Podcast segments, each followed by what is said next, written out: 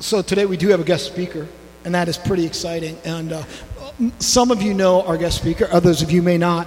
Our guest speaker pastored this very church for 18 years, is that right? I don't want to short you. 18 years is what I believe it was, and, along with his wife Kathy. Um, I don't know. Are you going to call Kathy up here to say hello, or should I? Just wave your hand, Kathy, so that people can see that you're here also. All right. Bruce, come on up here.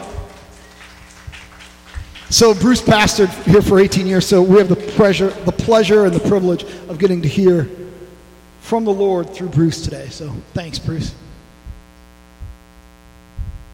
So how many know your pastor's a great guy? I, you know, he doesn't. Jeff doesn't just pastor this church; he pastors the community.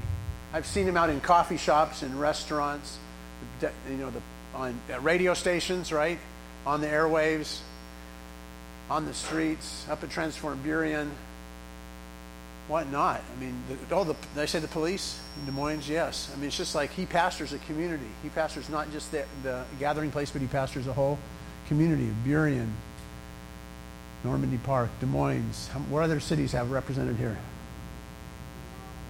SeaTac, yeah, thank you. Anyone else? Any other cities here? There you go. Yeah. I'll have you out of here before the Super Bowl starts. So, have you ever had the phone ring, doorbell chime, your child call for help, the oven alarm go off all at the same time?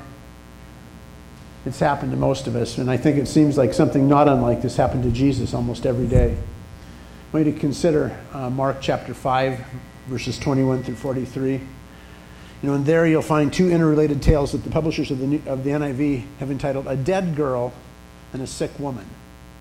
Really?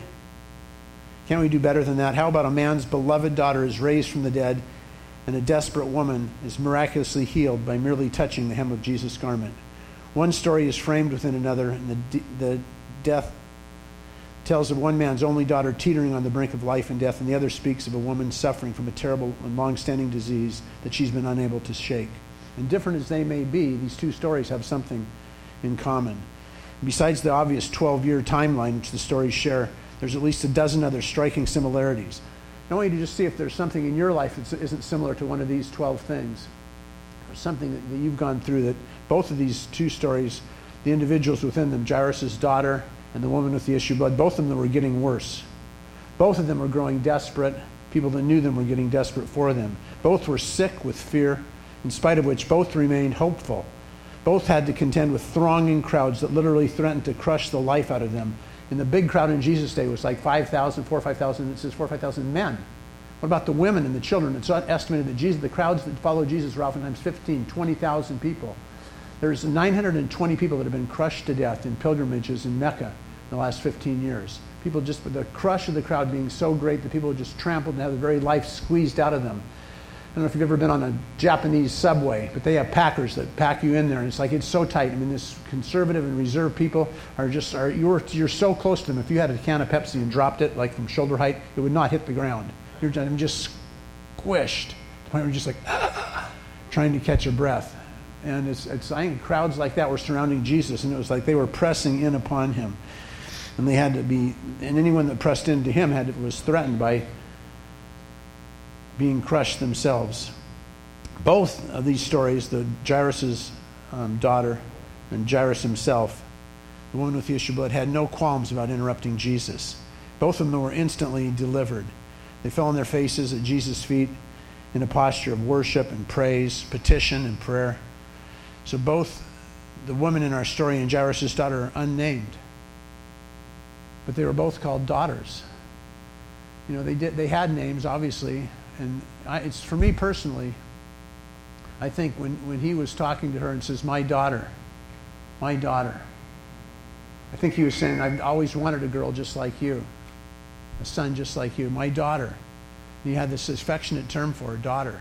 And so in my life, too, I think if, if I've, God knows my name, but when I hear him say son, I hear him say son, that's something special when I realize that it's more than just a name, it's a relationship.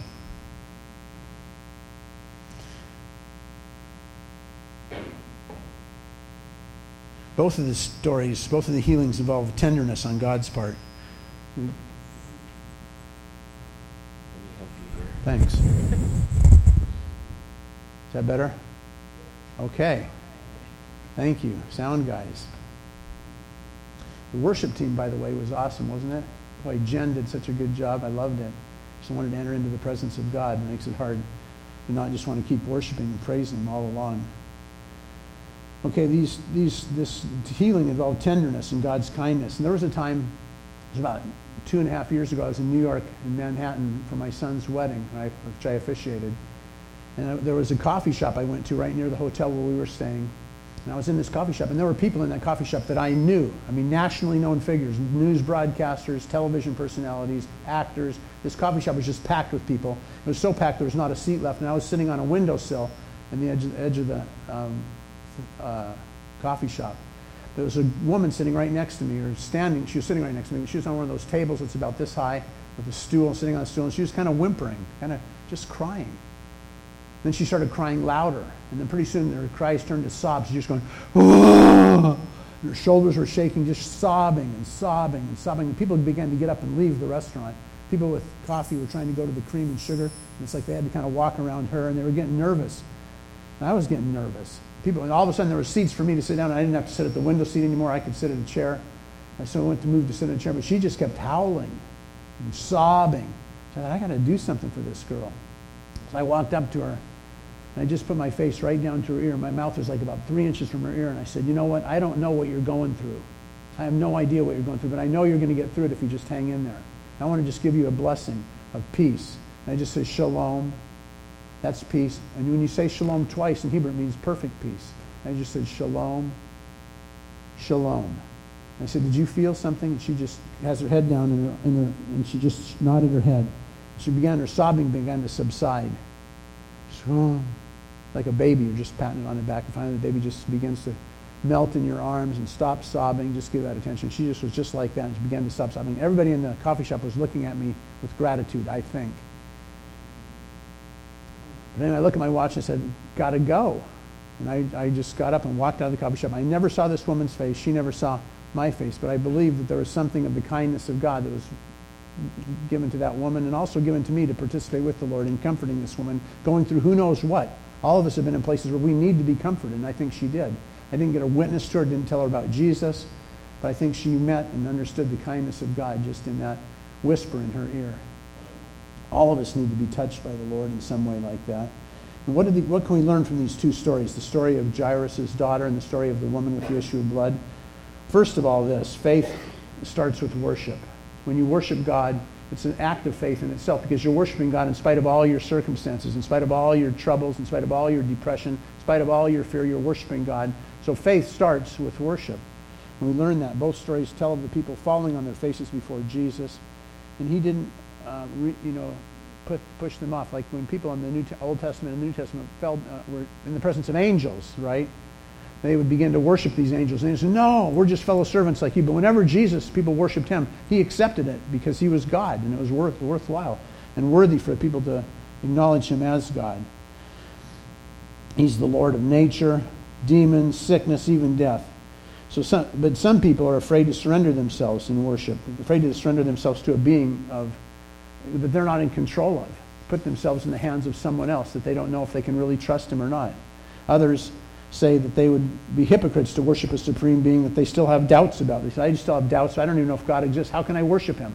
By faith. By faith. Others, I've heard it said, you know, they have a hard time being thankful at all because it looks to them like God has let them down. What to do? I say, praise God anyway. We have to praise him in any case because he's worthy, isn't he? He's worthy of praise, and so we worship him. It builds up your faith to worship God and it magnifies the Lord. You think of that word magnify, think of magnifying instruments, think of telescopes, binoculars, microscopes, magnifying glasses. None of them change the shape or the size of that object which they're examining, but it makes the object of which they're examining more obvious, makes it more evident, begins to stand out, and I think, now I know. Now I know. Now I can see clearly. Even though the size of God's miracle remains the same, I can now see it by faith. I can see what God's doing, not by sight, but by faith. I understand. So when it gets down to it, there's only two times to praise the Lord. Thank you. When you feel like it and when you don't. Let's try that again. There's only two times to praise the Lord. When you feel like it and when you don't. And sometimes, I don't know about you, but I don't feel like praising God. I feel like I've been let down. I feel like I've been betrayed. I feel like God's absenting himself from me. I feel like, where are you, God? How can I worship you? I don't want to worship you, but I will. In the face of doubt, in the face of fear, in the face of the crushing grip of heartache, sorrow, I think we can boost our faith by praising God. When people ask me why we should praise God anyway, I think it's just this. Like I've said before, He's worthy. He's worthy, always worthy. Whether or not we experience that worthiness, whether or not we're focusing our optical instruments on Him or not, He is worthy. Secondly, this faith deals with life's interruption with love and patience.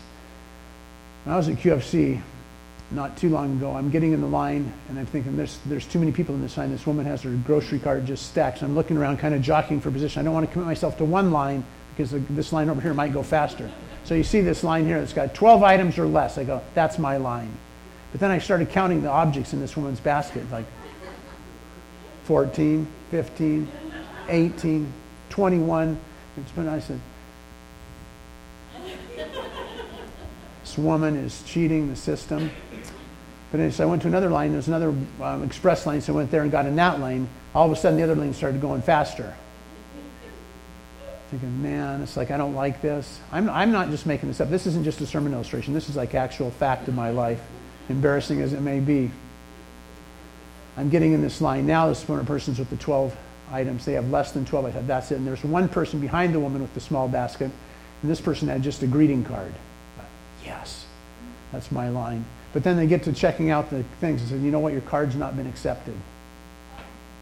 And it's like, and what about this here? We need a price check. This item, I think the person ahead of me said, I think it was worth, I think it cost this much. And the lady says, okay, we'll do a price check. So they send a runner out all the way to find the price check. You know, aisle three, price check going on. So the time is ticking away. The guy with the card, I thought, and there's just one thing, not a problem. The guy in the card looks at it. The woman behind the counter opens the card, like, you know, it wouldn't happen normally. You just look at the back of the card, scan the price. No, she opens the card and reads it, and then she starts crying. And what's going on? She starts crying, and, and, and she says, My father's never sent me a card before because it was a card addressed from a father to a daughter. She said, My father's never written me a card, never had a card addressed to me. I've never received a letter or a note from my father. And she started crying. I'm going, now great, more time taken up. Right? I don't. I sound sound pretty mercenary. Sound pretty uncaring, unfeeling. I know, but I was in a hurry, or so I thought.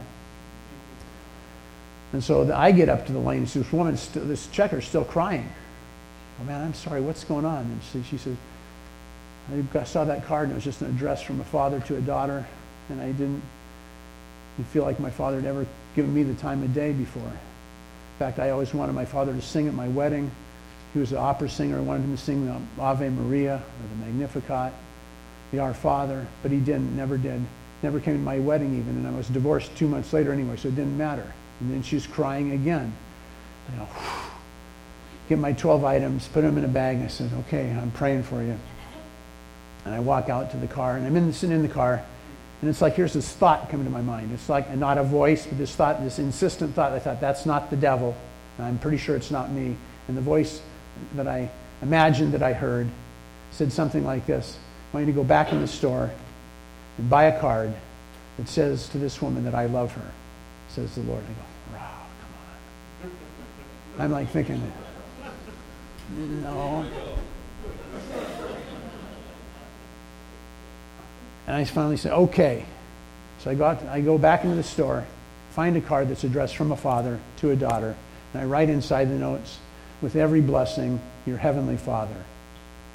And I get back in the line. I'm waiting through the line again with this card. I put it down. I said, You can look at that. It's your card. And she opens it up. I've always wanted a daughter just like you. And she starts crying again. Weeks later, I'm back in QFC. And I see this woman. I'm embarrassed now because we never, we just, we had this exchange going on. I thought, but we really were never introduced. I didn't know her name. She didn't know my name. So it's kind of like embarrassing. So I'm walking through the store and this woman is coming at me at the other end of the aisle. I mean, if I didn't just turn on my heel and turn the other way, we were destined for a head on head collision, right? So I just okay, buck up. I'm going to do this. So walk straight toward this woman. She's right in front of me. I'm right in front of her, and I go, Can I ask you a question? She says, What's that? I said, Did you think that was weird when I brought you that card? She goes, Yeah, that was weird. She said, But guess what? I said, What? She said, It's pinned on my refrigerator to this day. It's still there as far as I know. So, secondly, that faith deals with life's interruptions with love and patience. And I've come to a new line when I'm in grocery stores and it looks like time is running out. I just tell the checker, I said, It's okay. I'm not in a hurry. And oftentimes I am in a hurry as far as I go. But if you tell someone that it's okay, I'm not in a hurry, it just puts peace on their life. They think, you know what? That person doesn't care. I don't care. We're going to get through this line someday and someday soon. And it's just a better way of living. Just say, you know what? I've got nothing else to do. I'm not in a hurry. Thirdly, this God rests, faith, excuse me, rests in the fact that we are no trouble to the Lord. Remember, Jairus came to have his daughter prayed for. He's on his way back to the house with Jesus in tow. People come from the home and say, don't, don't bother Jesus anymore. The woman, the girl's dead. It's not going to do any good to have Jesus come. Don't bother the master anymore. But Jesus, it's no bother. It's no bother to me to heal someone, even someone that's dead. Not a problem to me. So people come to tell Jesus that Jairus' daughter is dead. And on account of this, they say, you know what? There's no hope left for you. Might as well just give up. Might as well just go home with your head hanging low. Might as well just go home and bury your daughter. But Jesus wasn't, wasn't troubled. He said, Trouble the master no more. He wasn't troubled. In fact, he wasn't even listening. He didn't care what they had to say. He had, knew what the will of God was and was going ahead. Didn't heed the bad tidings. He just told them, You're no bother to me. I can always fit you in. You know, how many times you've been to a dentist or a doctor, they say, walk-in's welcome, but you get there and they think, you know what, there's no room in the inn. No room for you here. You can come back day after tomorrow and we might have a squeak in somehow. But Jesus is saying, you know what, I can always fit you in. I can always fit you in. It's not an inconvenience. But one of my doctors one time, I call, he called in a prescription for me, and then he says, you know what? He says, I'm, just, I'm on my way home from my office. I'll stop by and pick it up at the drugstore for you and drop it off on your front porch. I said, um, okay. So he does, and the next day I'm calling back. I said, thank you so much for going to all that inconvenience for me. He says, not any inconvenience at all. There's no trouble. Not to worry. When does that happen? There's no trouble. I can always fit you in. People that put a drain on me, never mind. They're not a drain. They're not a problem. How about Jesus when this woman reached out and touched him and he says, Who touched me? Because I felt power go out of me. I'm thinking uh, in a person like me, I might just say, that woman really took it out of me. She really, she really drained me. But Jesus, when he's in a situation like that where someone takes it out of him, so to speak, he's not at odds. He's not, he's not in a situation where he has to prove anything. He's being able to carry, all bad tidings and whatever drain they put on him, Jesus is replenished. Sometimes we're not replenished so, so quickly. But you should never let someone think that they're unworthy, that they're a bother to you. Faith says, number four, is that, that, that fear, fear not, only believe. You know, but how do you do that? How do you not be afraid? And one way to do it from a psychological point of view, from a point of counseling point of view, is exposure therapy. How many have heard of exposure therapy? Say, for example, you have what they call in psychology agoraphobia. You're afraid literally of the marketplace, but you're afraid of crowds, you're afraid of people, you're afraid of going outside, you're afraid of having to interact with other people. There's a certain fear. And the way it's overcome sometimes is exposure therapy. You have a person go out and face what they're afraid of and find out in the, in the midst of facing what they're afraid of, they find out that there's nothing to be afraid of. They were afraid of going into a store, afraid of going to Starbucks, afraid of having to face people at the mall, and they do it and find out that they didn't get hurt, that everything's still okay, that they're fine. That's exposure therapy. But you have to be careful that you don't put yourself in the midst of trouble and harm yourself when you're exposing that situation as being a challenge or threat to you. I was up at Whistler one time, double black diamond run. We're there at the top of the run. There's a cornice, and you just look over the cornice, which is kind of like a shelf that's hanging over the edge. And you're just coming, creeping up to like this, and you look straight down to where the run is, and it's about a 30 foot straight drop off into this steep incline. You can't land sideways and kind of just check yourself because you just fall down the hill. So you have to land straight down the fall line, going straight. I'm looking at this thing and looking down and going, I don't think so. Then my sister comes up and she just goes, stops for a second on the top of the cornice, drops 30 feet. My sister can do it. I can do it. What could go wrong? So I do what they call in that situation drop in. I dropped into the run, just plunged down this 30 feet thing, and then all of a sudden just turned into one of those like cat, cat, what's the word? Just going round and round, over head over heels, down the hill. Lost both skis, lost my poles, lost my goggle, lost my helmet, lost my everything. My coat is just packed with snow.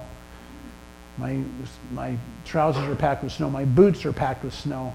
I'm like in a world of hurt. I'm in a situation where it's like, man, it's like if they, someone saw a fall like that, they would say in my obituary, he died doing what he loved. So, in other words, don't try this at home. Exposure therapy is only for those things where you're not putting yourself or anyone else at risk. Caused you no harm.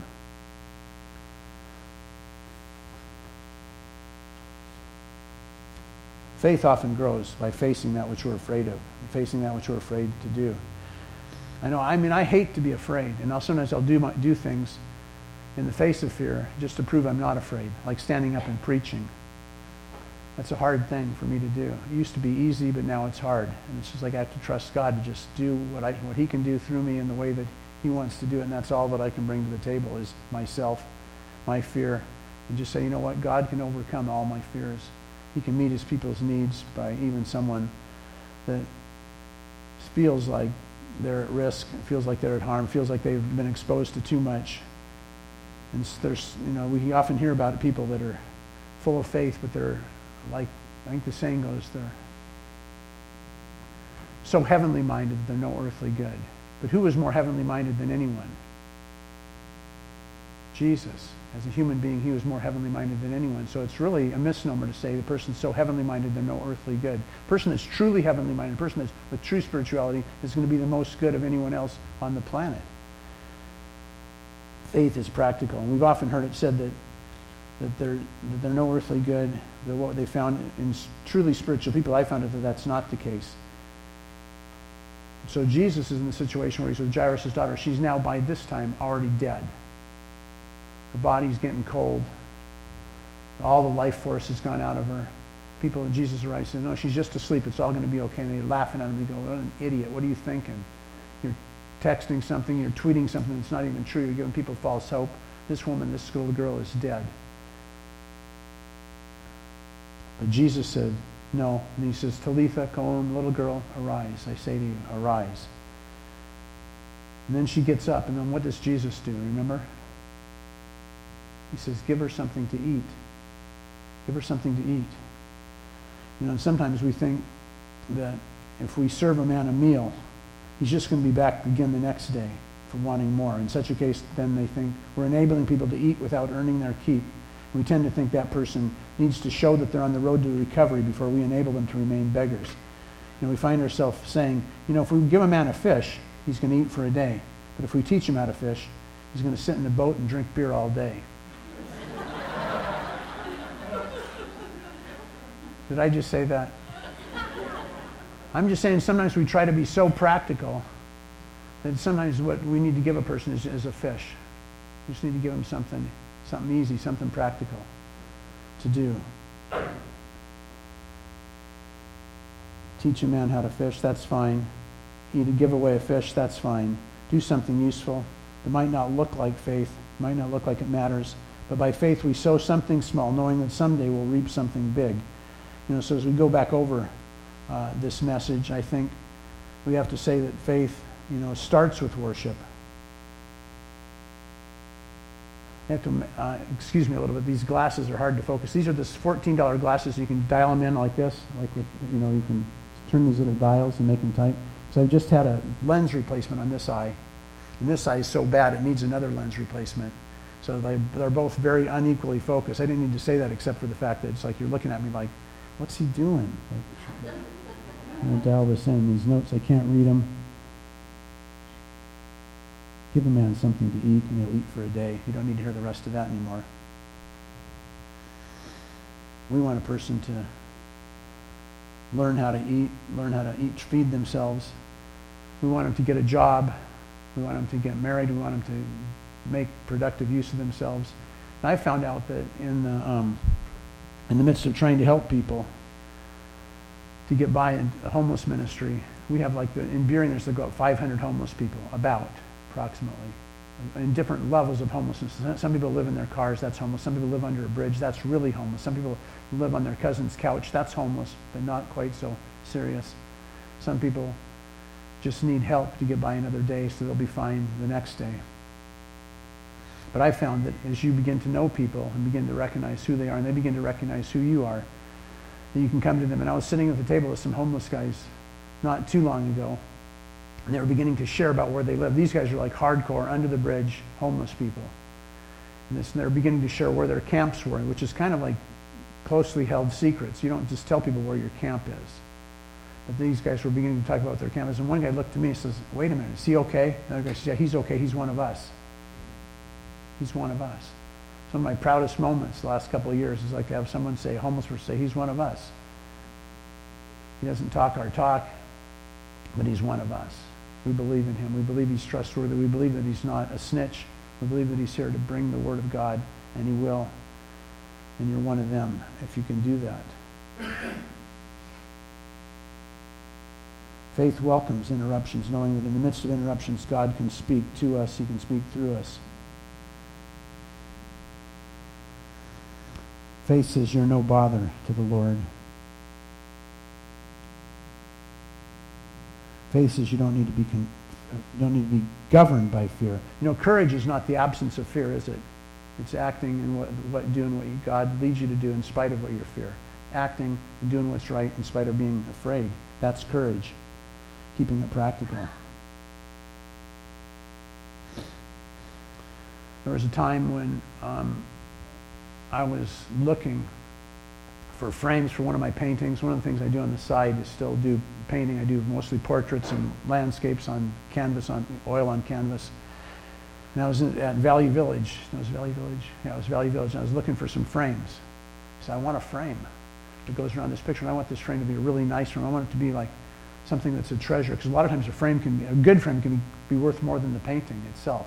It helps to market a painting. If you can get a frame for $7, it's really worth quite a bit more. You can sell the painting then and make a little bit more clearance. There's a little bit more headroom there you can make more than normal. Anyway, so I walk into Value Village and I tell the Lord, I said, show me some treasure here among the frames. This sounds kind of weird, It's on my day off. So I'm going through the frames. Nothing there. So I lift up my eyes and I see this guy across the store. And the Lord says, that's my treasure. I go, yeah? Said, I want you to go tell him that he's my treasure. I go, no, I'm not going to do that. He's going to think I'm weird. But again, this insistent thought comes to my mind, not a voice, but this insistent thought, that's not the devil, and it's not me, because I would never dream of something like this. Go and tell that guy that he's precious to me, says the Lord. I go, oh, great. So I said, forget it. And I walk out to my car. I'm sitting in the car. And I told the Lord, I said, but it's my day off. I did. I'm not kidding you. So it's my day off. Lord says, that doesn't matter. It's like not, I don't take days off. Again, not a word, not a audible voice, but just this clear, insistent, demanding thought. I'm going to tell this guy he's precious to me. I go, oh, jeez. So what am I going to do? So I, I, said, Lord, you have to make a way then. So I go back to the back of the store. This guy's in the Hawaiian shirt section, going through. And I, so I said, okay. So I'm going through Hawaiian shirts. Tommy Bahama. I go, wow. I said, check it out. Tommy Bahama in the rack. Guy says, oh, man, I wish I would have seen that. He said, Here, you can take it. looks like more like your size than my size anyway. And we began chatting and stuff like that. I told him I was a pastor in the community here. I invited him to come to church. He said, I could never come to church. I said, Why not? He says, I, I, I can't. I've been, I've lived my life like hell, and I'd be afraid to come to church. I don't think I can, I would never be welcome there. I said, You're welcome in my mind. You're welcome in my book. He says, No, I don't think so. And he started weeping, not weeping like out loud, like boo-hoo crying, but it's like tears began to form in his cheek and literally went down his cheeks like this and off his chin, off his jawbone like that, just like dripping out. I said, I said, God loves you. He's always wanted a boy just like you. He goes, really? And I said, yeah, really. I said, I happen to on very good authority today that he loves you and you're exceedingly precious to him beyond words. there, I did it. Anyway, he started coming to the Evergreen Church as it was, you know, meeting in this building at that time. Started coming to church, met a woman here, got married. The rest of the story is not as happy as the first of the story. I don't want to make it up, but It was something special to know that, that interruptions, like this man, Jesus was interrupted by Jairus. And Jairus, you know, when, when Jesus was interrupted on the way to Jairus' daughter, by the way, guess what? Jairus is like, he's knowing his daughter's teetering on the brink of death. And Jesus stops, stops and just starts talking to this woman. Yeah, how's it, where did you get, you know, where did you grow up? You know, what high school did you go to? What year did you graduate? And they're just sort of chit chatting. Jairus is going, man, we got to get on the show, got to get going, get on the road. My daughter is like, it's not just like she's sick, she's like dying. And now the man come and say she's already dead. So all I'm just saying is that when people show up in our lives, sometimes those things that seem like interruptions are not. They're like the plan of God, we have to hear what God is saying in the midst of them. So as we do that today, I want you to think about one of these things that the faith is practical. You know, that it can be something that God wants to do through you, that it says that, you know, fear not, only believe. Fear is something that can um, cripple you. I think fear is the most common emotion that cripples people of all kinds. The command not to fear is the most oft repeated command in the Bible, and it starts with worship. Let me just pray for us right now. It looks like we're going to celebrate communion. I didn't, didn't know about that, but we'll just, um, we'll just pray and ask the Lord to help us. Can we do that? Father, I thank you today for these two stories the story of Jairus' daughter and the story of the woman with the issue of blood. God, and how we know today that, God, if there's just one thing you'd speak to us out of today's message, God, that you would let us know God, what faith is and what faith is to these two people. How we can be free from fear ourselves. How we can be free from thinking that people are just objects that are getting in our way, that we need to hurry on to get past. So we just give ourselves to you now in Jesus' name, trusting that you'll speak to us, and today you'll speak through us as well. Amen.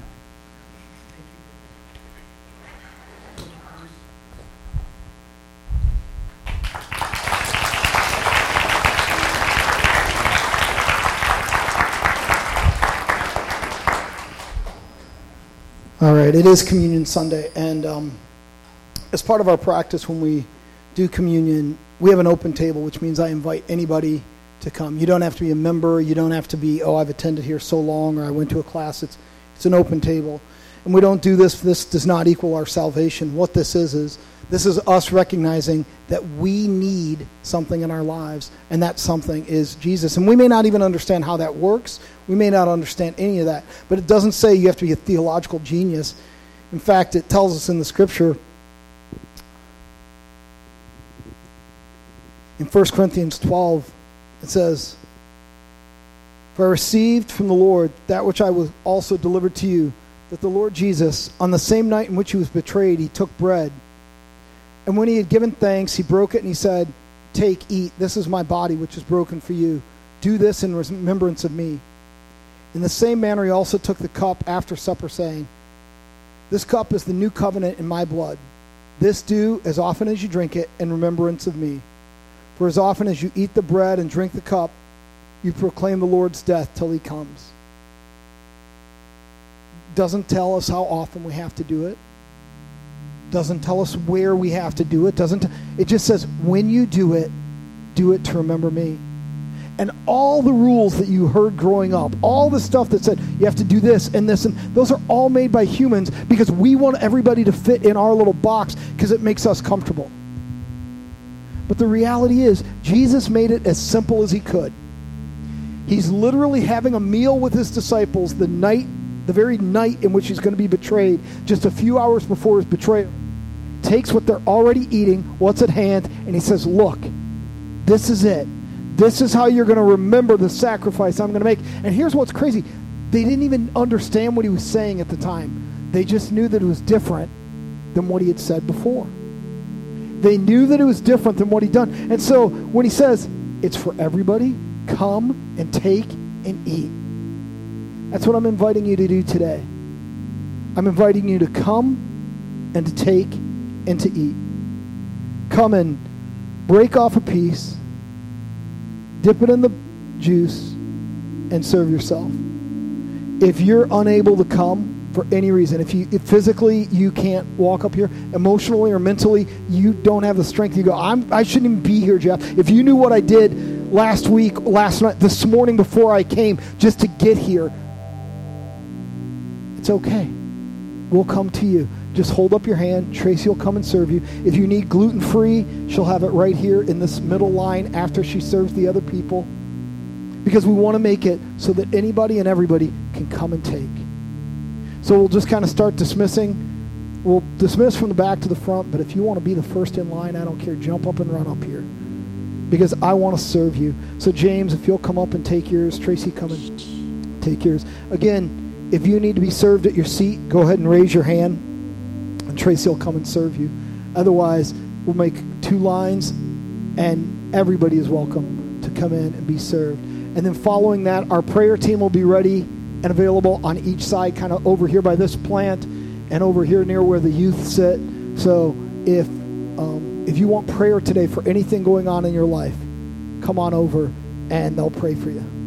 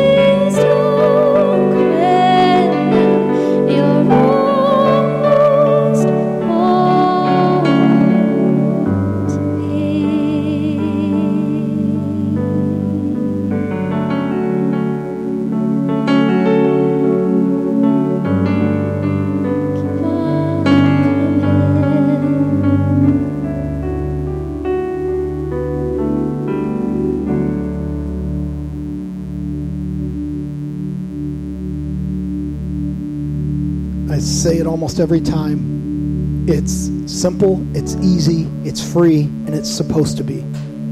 It's a great representation of what Jesus' grace is. We make it so complicated because we want people to fit into our club. We want people to be dressed like us and look like us and act like us and talk like us. And then, once they're like us, then Jesus is going to. We want people cleaned up and pressed and starched and looking a certain way. And then they can be in the church. But the reality is, Jesus looks and he goes, You're all a bunch of ugly sinners, and I know it. And yet, you're the one I chose. None of you deserve it, and yet I'm going to give it to you because I love you so deeply and I want relationship with you. You guys, if you don't understand what we even did here this morning, I'm glad to meet with you and talk with you about that this week. If you didn't understand what Pastor Bruce was talking about when he said, teach a man to fish or give a man a fish, but do something. Take some kind of action. If you don't understand what he's talking about, come and talk to me and I'll help you start that journey to take action. I said for as many years as I can remember, our faith is a journey. It's not a one time thing. It's a journey, and we grow and we learn and we become more and more and more like who God created us to be. And that's a beautiful thing because in that we find freedom and hope. Father God, I thank you for gathering place, and I thank you for what you're doing in and through them. God, I thank you for what you've done in our community, and I thank you for the ways that we're impacting our friends and our neighbors and our coworkers by the way we love. May we be a people who are marked by you, who are changing the world we live in, one person at a time, by loving them and showing them who you are. Let us be a people who continue to do that. In your name, amen. If you'd like more prayer, our prayer team is going to be up here on both sides if they want to come forward right now. And it can be prayer for anything. It doesn't have to do with what was going on in the service today family issues, marriage issues, job issues. Come and get prayer. Two more quick things. Today's, well, I mean, it's essentially the last day we're taking cards because the new one will be ready to preview by next week. So if you haven't filled out a directory card and you want to be in it, please do. Second off, please join us for the Super Bowl party. Again, it's not about the football game. If you think it's about the game, you're missing the very point of it. It's about getting together and eating and building relationship because in our lives, we all need people. We were created to be in community. Come out and be in community so that we can have relationship with one another. All right? Thanks. I'll see you this afternoon or next week. I love you all.